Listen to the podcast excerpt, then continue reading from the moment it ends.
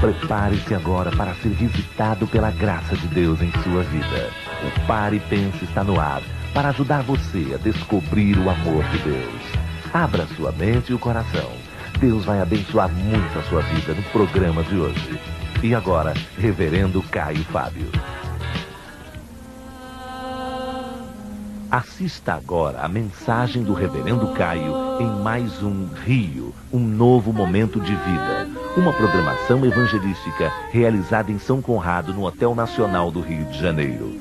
A mensagem, cujo título é A Igreja Fora dos Portões, é baseada no texto de Hebreus, capítulo 13, e temos certeza abençoará a sua vida. Feridas amargas, lembranças profundas. Hebreus 13, de 10 a 17. Diz assim: Possuímos um altar do qual não têm direito de comer os que ministram no tabernáculo, pois aqueles animais cujo sangue é trazido para dentro do Santo dos Santos pelo sumo sacerdote como oblação pelo pecado, têm os seus corpos queimados fora do acampamento. Por isso foi que também Jesus, para santificar o povo, pelo seu próprio sangue sofreu fora da porta. Saiamos, pois, a ele, fora do arraial, levando o seu vitupério. Na verdade, não temos aqui cidade permanente, mas buscamos a que há de vir. Por meio de Jesus, pois, ofereçamos sempre a Deus sacrifício de louvor, que é o fruto de lábios que confessam o seu nome. Não negligencieis igualmente a prática do bem e a mútua cooperação, pois com tais sacrifícios Deus se compraz. Obedecei aos vossos guias e sede submissos para com eles, pois velam por vossas almas como quem deve prestar contas, para que façam isto com alegria e não gemendo, porque isto não aproveita a vós outros. Podem sentar-se.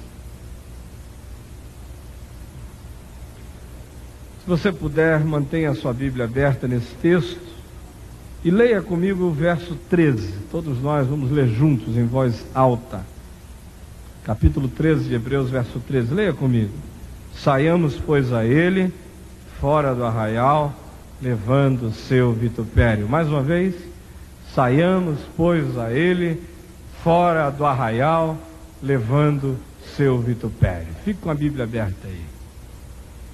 Me impressiona, na fé cristã, mais do que qualquer outra coisa, esse convite para que a experiência de Deus não seja confinada, não seja encastelada, não seja aprisionada, não seja delimitada por fronteiras religiosas. Aliás, desde o iníciozinho da minha caminhada de fé, que isso ficou muito claro para mim, a tal ponto que quando eu fui escrever a minha tese para ordenação ao Ministério Sagrado no ano de 1976 em Manaus, o texto que eu escrevi foi sobre a salvação dos pagãos no Velho Testamento. O que Deus sempre fez e sempre fará fora das instituições religiosas. O livro de Hebreus tem essa tecla insistente. Deus não cabe dentro da religião. Jesus não cabe dentro da religião.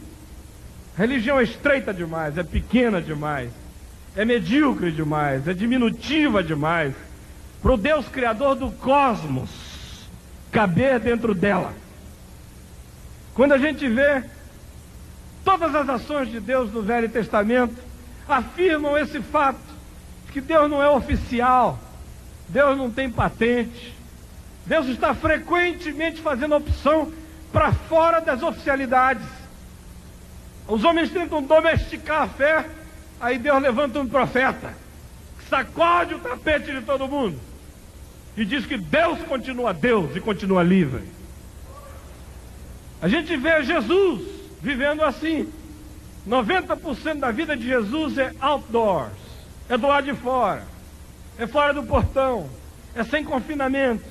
É na praia, onde ele passou a maior parte do ministério dele, na praia, no Mar da Galileia, em banquetes, onde ele estava quase todas as noites, na presença de gente, nem sempre com muito pedigree religioso.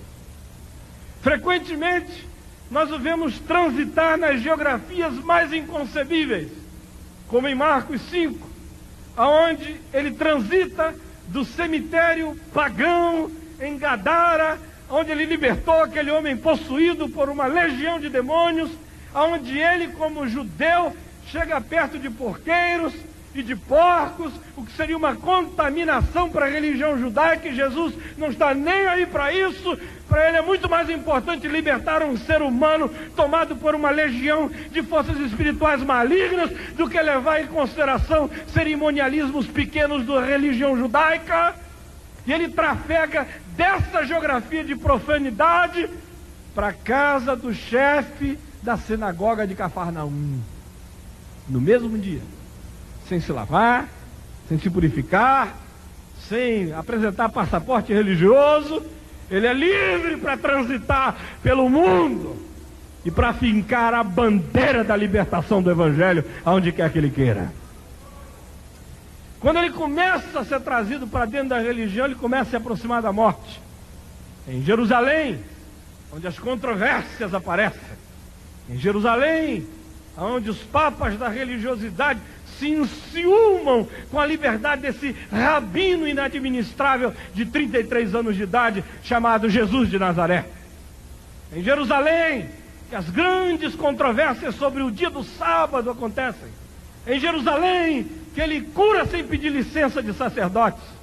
Em Jerusalém, que começam a conspirar sobre como tirar-lhe a vida de maneira discretamente religiosa e camuflada. Em Jerusalém, ele confronta esses que querem ser os patronos e os donos de Deus e de sua revelação, e Jesus se insurge contra isso e vira as mesas. Em Jerusalém, que ele denuncia a comercialização do sagrado no templo.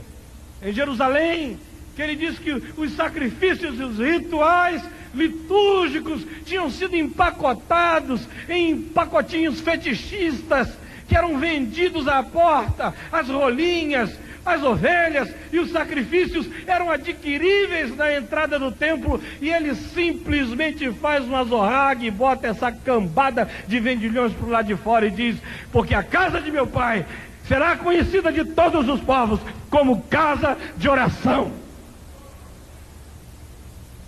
Então Jesus não cabe nisso. Por isso o matam. Mas ele também não cabe na tumba. Por isso ele ressuscita de entre os mortos. Louvado seja o nome do Senhor Jesus. Aleluia. E o escritor de Hebreus está escrevendo uma carta para um grupo de cristãos que estavam se tornando religiosos. Eles eram hebreus, judeus, tinham conhecido a graça de Deus, tinham sido libertos, descobriram uma coisa nova, linda no Evangelho, mas agora, alguns anos depois, eles estão se tornando casca grossa outra vez. Eles estão retroagindo para o religiosismo aprisionante, diminutivo, mediocrizado. Aí o escritor de Hebreus escreve essa carta e diz: Chega, gente, não é nada disso. Ele começa a usar exemplos comparativos. Ele diz, por exemplo, tomem a Moisés. Quem é maior, Moisés ou Jesus? Jesus é maior do que Moisés. Pensa em Arão, sacerdote. Qual é o sacerdócio maior? É o de Arão e da descendência levítica? Ou é o de Jesus, que é da descendência de Melquisedeque, que não tem pai, não tem mãe, não tem uma genealogia estudável, porque é uma genealogia eterna. Qual é o sacrifício mais importante? Das ovelhinhas dos altares judaicos ou do Cordeiro de Deus da cruz que tira o pecado do mundo? Aí começa a dizer, gente, voltar para esse esqueminha é abandonar a graça. E ele conclui, nesse capítulo 13, com uma veemência enorme, dizendo: Nós fomos chamados para viver a nossa fé com todas as implicações do lado de fora do portão. Não é do lado de dentro do portão. Não é com a luzinha de penumbra, não é com a velhinha acesa, não é com a lâmpada vermelha que denuncia a presença de Deus no lugar. Não. Debaixo do sol, da lua. É na rua, na esquina, na praia, na favela.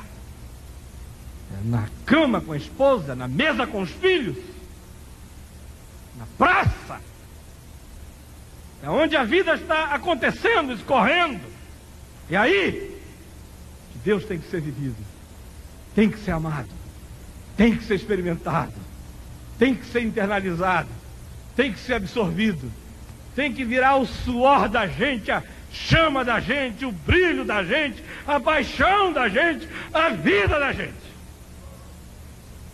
E aí, olhem só, ele nos apresenta quatro razões básicas pelas quais a vida com Jesus acontece do lado de fora do arraial, do lado de fora do portão.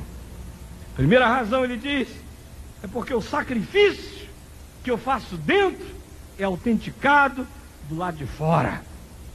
É o que ele diz nos versos 10 e 11.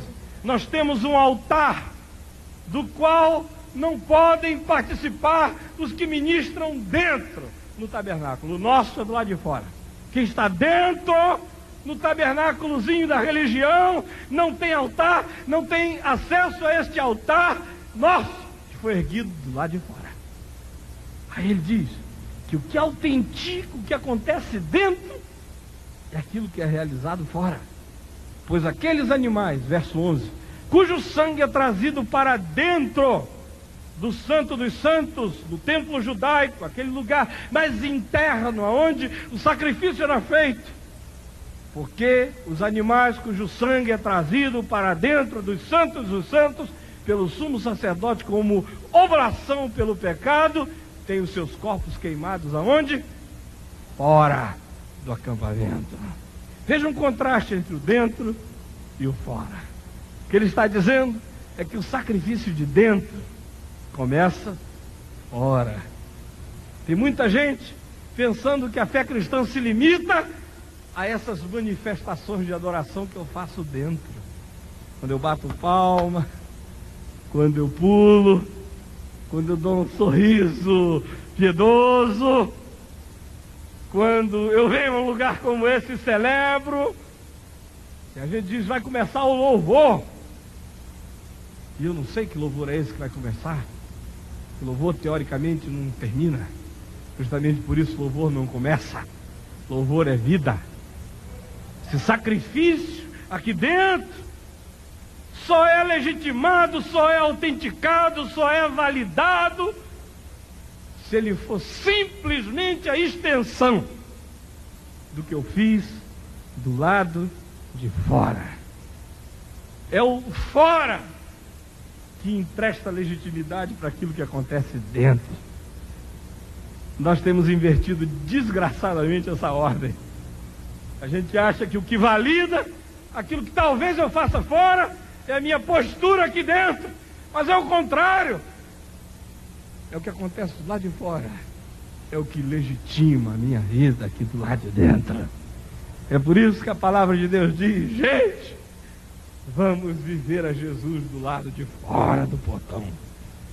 Segunda razão que a palavra de Deus dá para essa experiência de Deus do lado de fora do portão é que a verdadeira santidade começa do lado de fora do portão.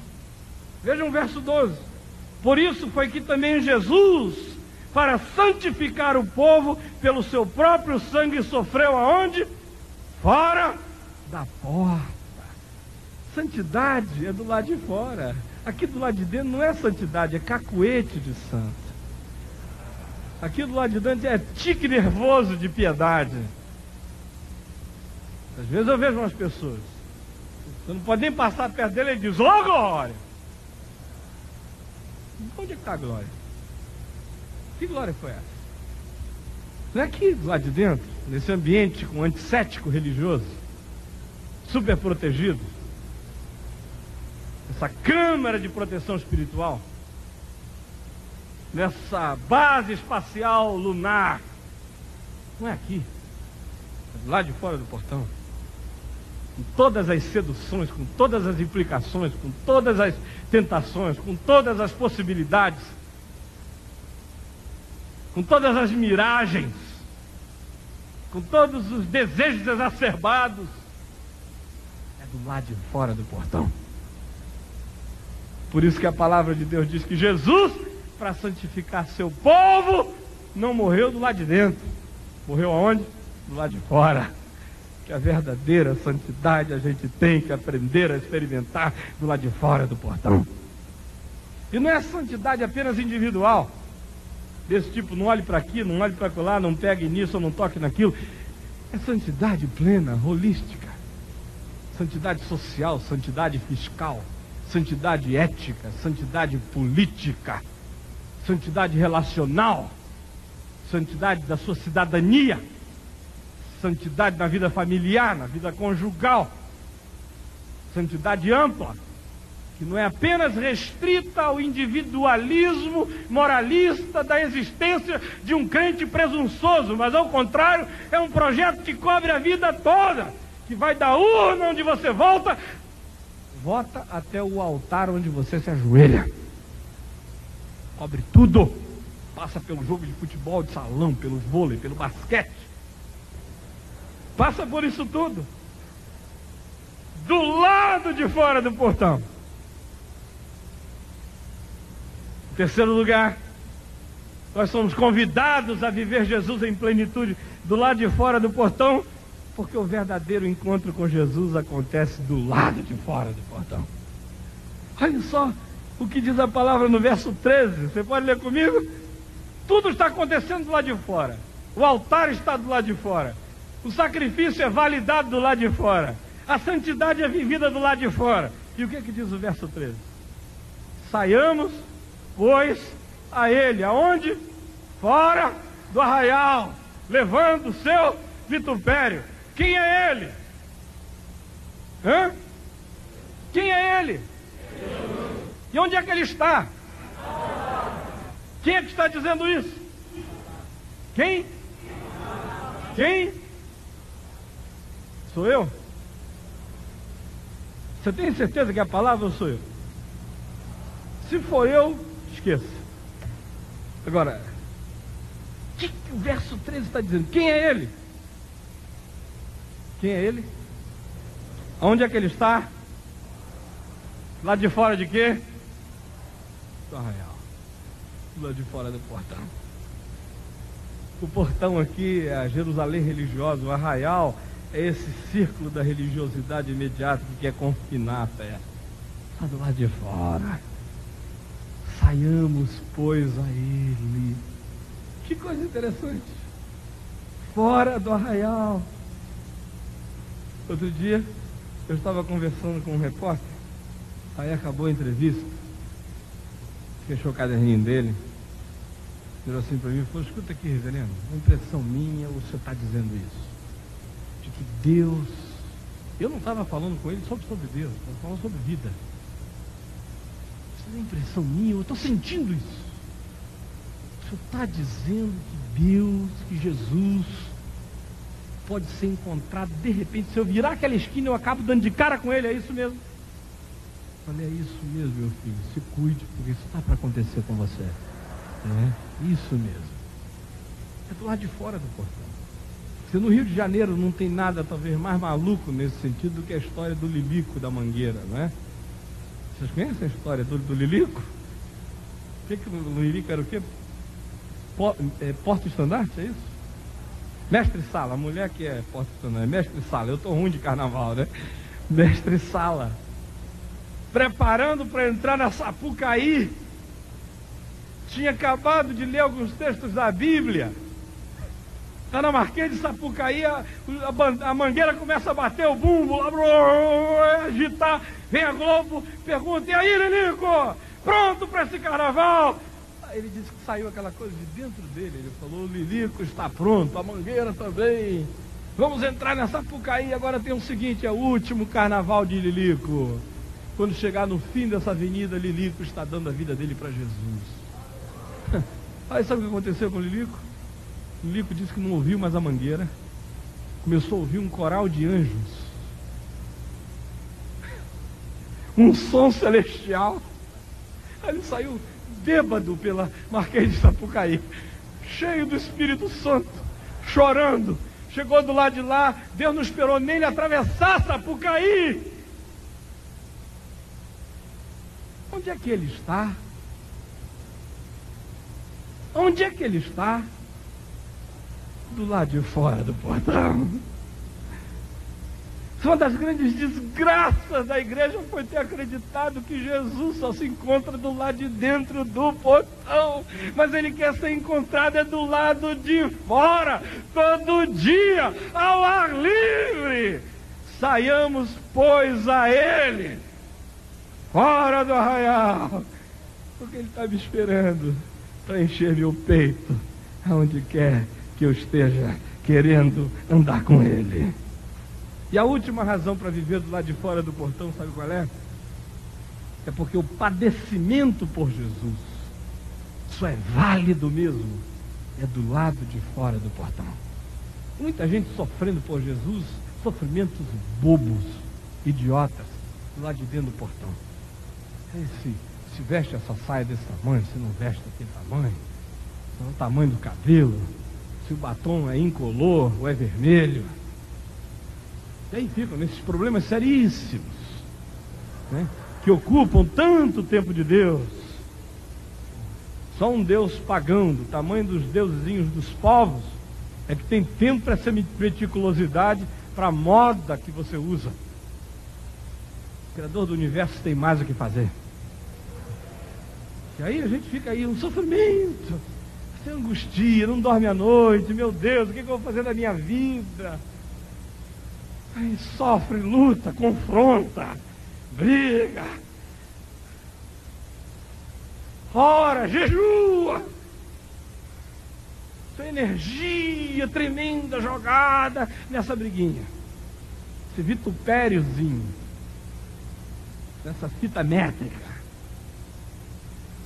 Essas questões de economia interna só interessa quem tem muito pouca coisa para fazer. Quanto mais a Deus. Eu que não sou coisa alguma, não tenho tempo para isso. Quanto mais aquele que está interessado na vida. E aí a gente acha que essas são as grandes dores. Eu vejo um bocado de gente arrasada por causa disso. E não briga as boas brigas. Não combate os bons combates. Não sofre pelas grandes causas. Não chora pelos grandes objetivos, não vive pelos grandes ideais e nem morre pelas coisas que valem a pena. Passa a vida todinha com esse cheiro de vela religiosa, com esse cheiro de beatismo improdutivo. Gasta a vida de maneira improdutiva e não realiza nada. Ocupa a agenda dos sacerdotes destrói o projeto da sua vida com essa agendinha de formiga, de inseto, de gafanhoto, mas não de gente que tem sonho, que tem utilidade, que é adulta, que é madura, que diz eu sou humano, tem sangue correndo na minha veia, eu fui feito à imagem e semelhança de Deus, e eu vou emprestar à minha vida o melhor sentido e o melhor propósito para ela, e vou viver pelas coisas que Jesus viveu, e vou morrer pelas coisas que Jesus morreu, e vou me alegrar na presença de Deus com as coisas que alegram a Deus, e vou chorar com as coisas que, pelas quais Deus chora, e vou quebrantar meu coração pelas coisas que quebrantam o coração de Deus e por nenhuma outra coisa. Saiamos, pois, a ele, fora do arraial, levando o seu vitupério. O vitupério, o sofrimento, vai ser carregado lá de fora, pelas grandes coisas, pelas grandes causas não pela ninharia de uma religiosidade que não tem o que fazer. Agora olha aqui para mim. A gente já sabe por que viver do lado de fora do portão. Agora nós precisamos aprender a viver, aprendemos, precisamos aprender a como viver do lado de fora do portão. Já sei que é do lado de fora, mas tem muita gente que não sabe como. Não sabe como viver com saúde do lado de fora do portão. E aqui o escritor de Hebreus nos diz quatro coisas que eu preciso aprender para viver com integridade do lado de fora do portão. Em primeiro lugar, eu só vivo do lado de fora do portão com segurança se eu tiver aprendido que a vida é transitória do lado de fora do portão.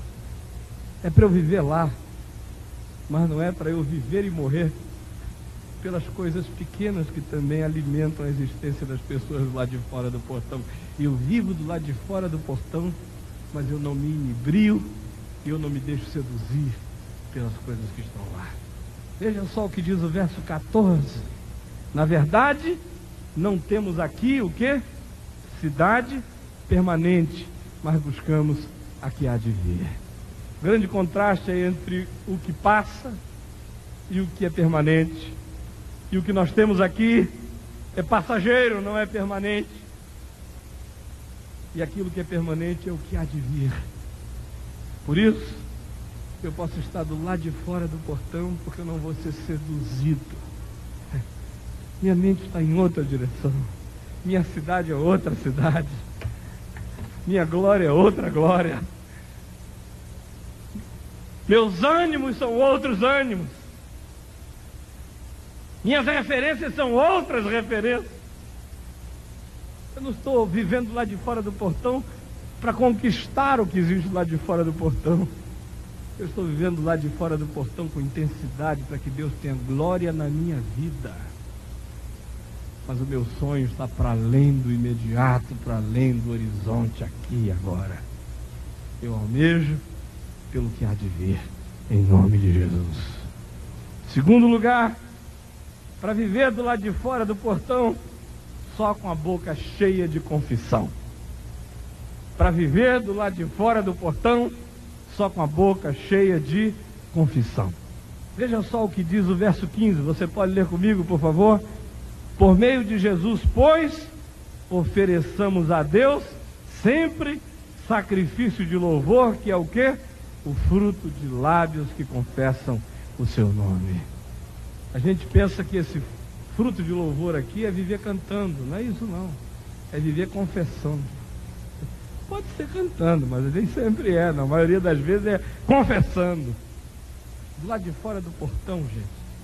Só confessando toda hora a quem que você pertence. Eu me lembro que quando eu me converti, há 22 anos mais ou menos, falei, papai, olha, parar de fumar maconha vai ser facinho. Cheirar pó também. Parar de tomar anfetamina também. Duro vai ser a mulherada, papai. O que, que eu vou fazer com isso, pai? Isso é pior que pó. É um vício desgraçado. Eu estou viciado até não poder mais. O que, que, eu faço? Eu não sei como é que eu vou viver aí. Só ficar aqui na clausura. Papai falou, não meu filho, você vai viver do lado de fora. Vai ser um testemunho no mundo. Agora tem o seguinte. Melhor defesa é um bom ataque. Seleção de 70, né? Pode até ter o Félix no gol, não faz mal a bola, não chega lá. Todo mundo chutando para frente mesmo. Melhor defesa é um bom ataque. E aí ele disse, olha, em vez de você ficar na passividade, antes de você receber a cantada, faça a confissão de quem é o Senhor da sua vida. antes de da coisa ficar preta, jogue logo luz. Vá logo dizendo quem é o seu dono, para quem que você vive, quem é o seu Senhor, qual é a mensagem que entrou no seu coração, com quem é que você tem compromisso. Confesse o nome dele. Com alegria. Santo conselho. Aleluia. Gente, do lado de fora do portão você tem que chegar confessando. confissão dos lábios, que diz a quem você pertence, que confessa o nome dele. Não dá para ficar anônimo do lado de fora do portão. Não dá para ser agente secreto do reino de Deus do lado de fora do portão. 007 espiritual. Deixa disso. Você tem que chegar com confissão explícita. Você não é X9 do reino de Deus do lado de fora do portão. Você não é ninja. Você põe a cara de fora. Abre o peito para levar chumbo. Mas você diz quem é o seu Senhor do lado de fora do portão. Terceiro lugar, a gente só vive do lado de fora do portão com a possibilidade de prevalecer se a gente vive praticando bem. Tem que ser gente boa do lado de fora do portão. A gente vê o evangelho sendo acusado todo dia aí e a gente fica dizendo que isso é acusação do diabo. Às vezes é do diabo, mas às vezes é safadeza mesmo de um bocado de gente que não vive a bondade de Deus do lado de fora do portão, que não tem integridade de vida. E bota a culpa no diabo. Coitado do diabo. Leva as que ele apronta e leva ao que um bocado de gente irresponsável apronta e diz que a culpa é dele. É hora de parar de culpar o diabo e começar a dizer que é um bocado de gente safada, disfarçada de evangélico, mas que não tem o evangelho no coração, nem no peito e nem na vida, e que não é gente boa, que não anda praticando boas obras. Tem que ser dito. Chega desse negócio de dizer como lá no Éden. Adão, Adão, onde estás? O Senhor, foi a mulher que tu me deste. Me deu do fruto, eu comi. Aí vai Deus com a mulher: Mulher, mulher, que negócio é esse? Aí a mulher diz assim: Foi a serpente. É o diabo. Aí Deus vai lá com o diabo, o diabo olha para trás, não tem ninguém. Eu assumo, eu assumo.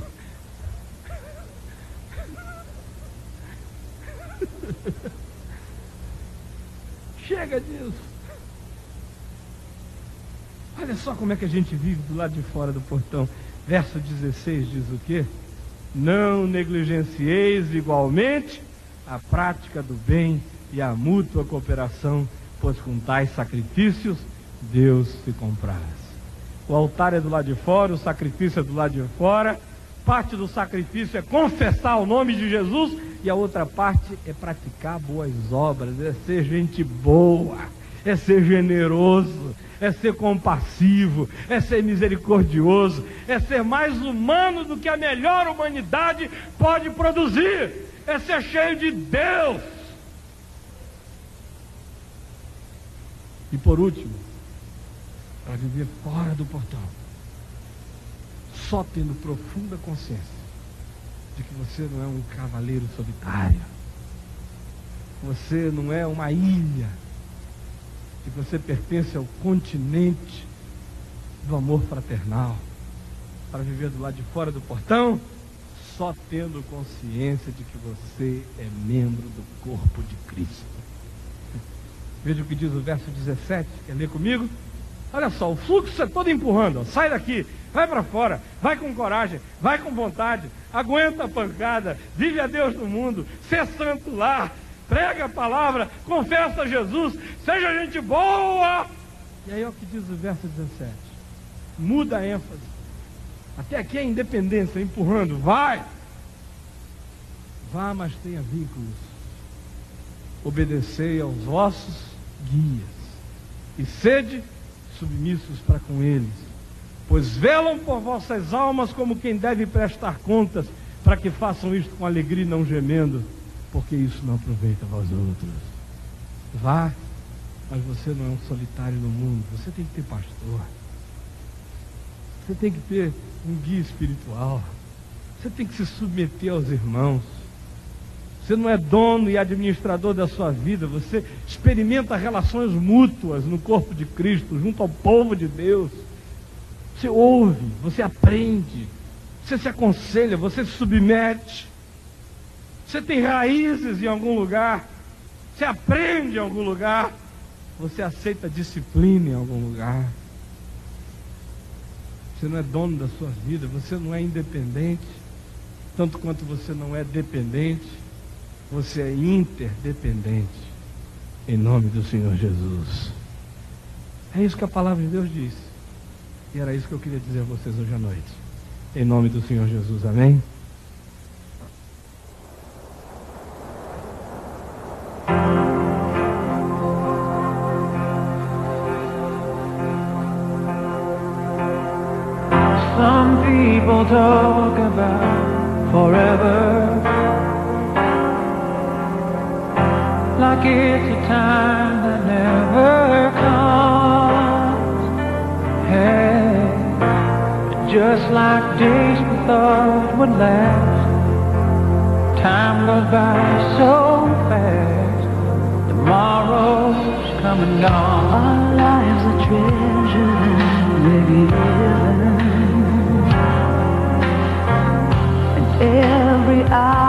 exhaust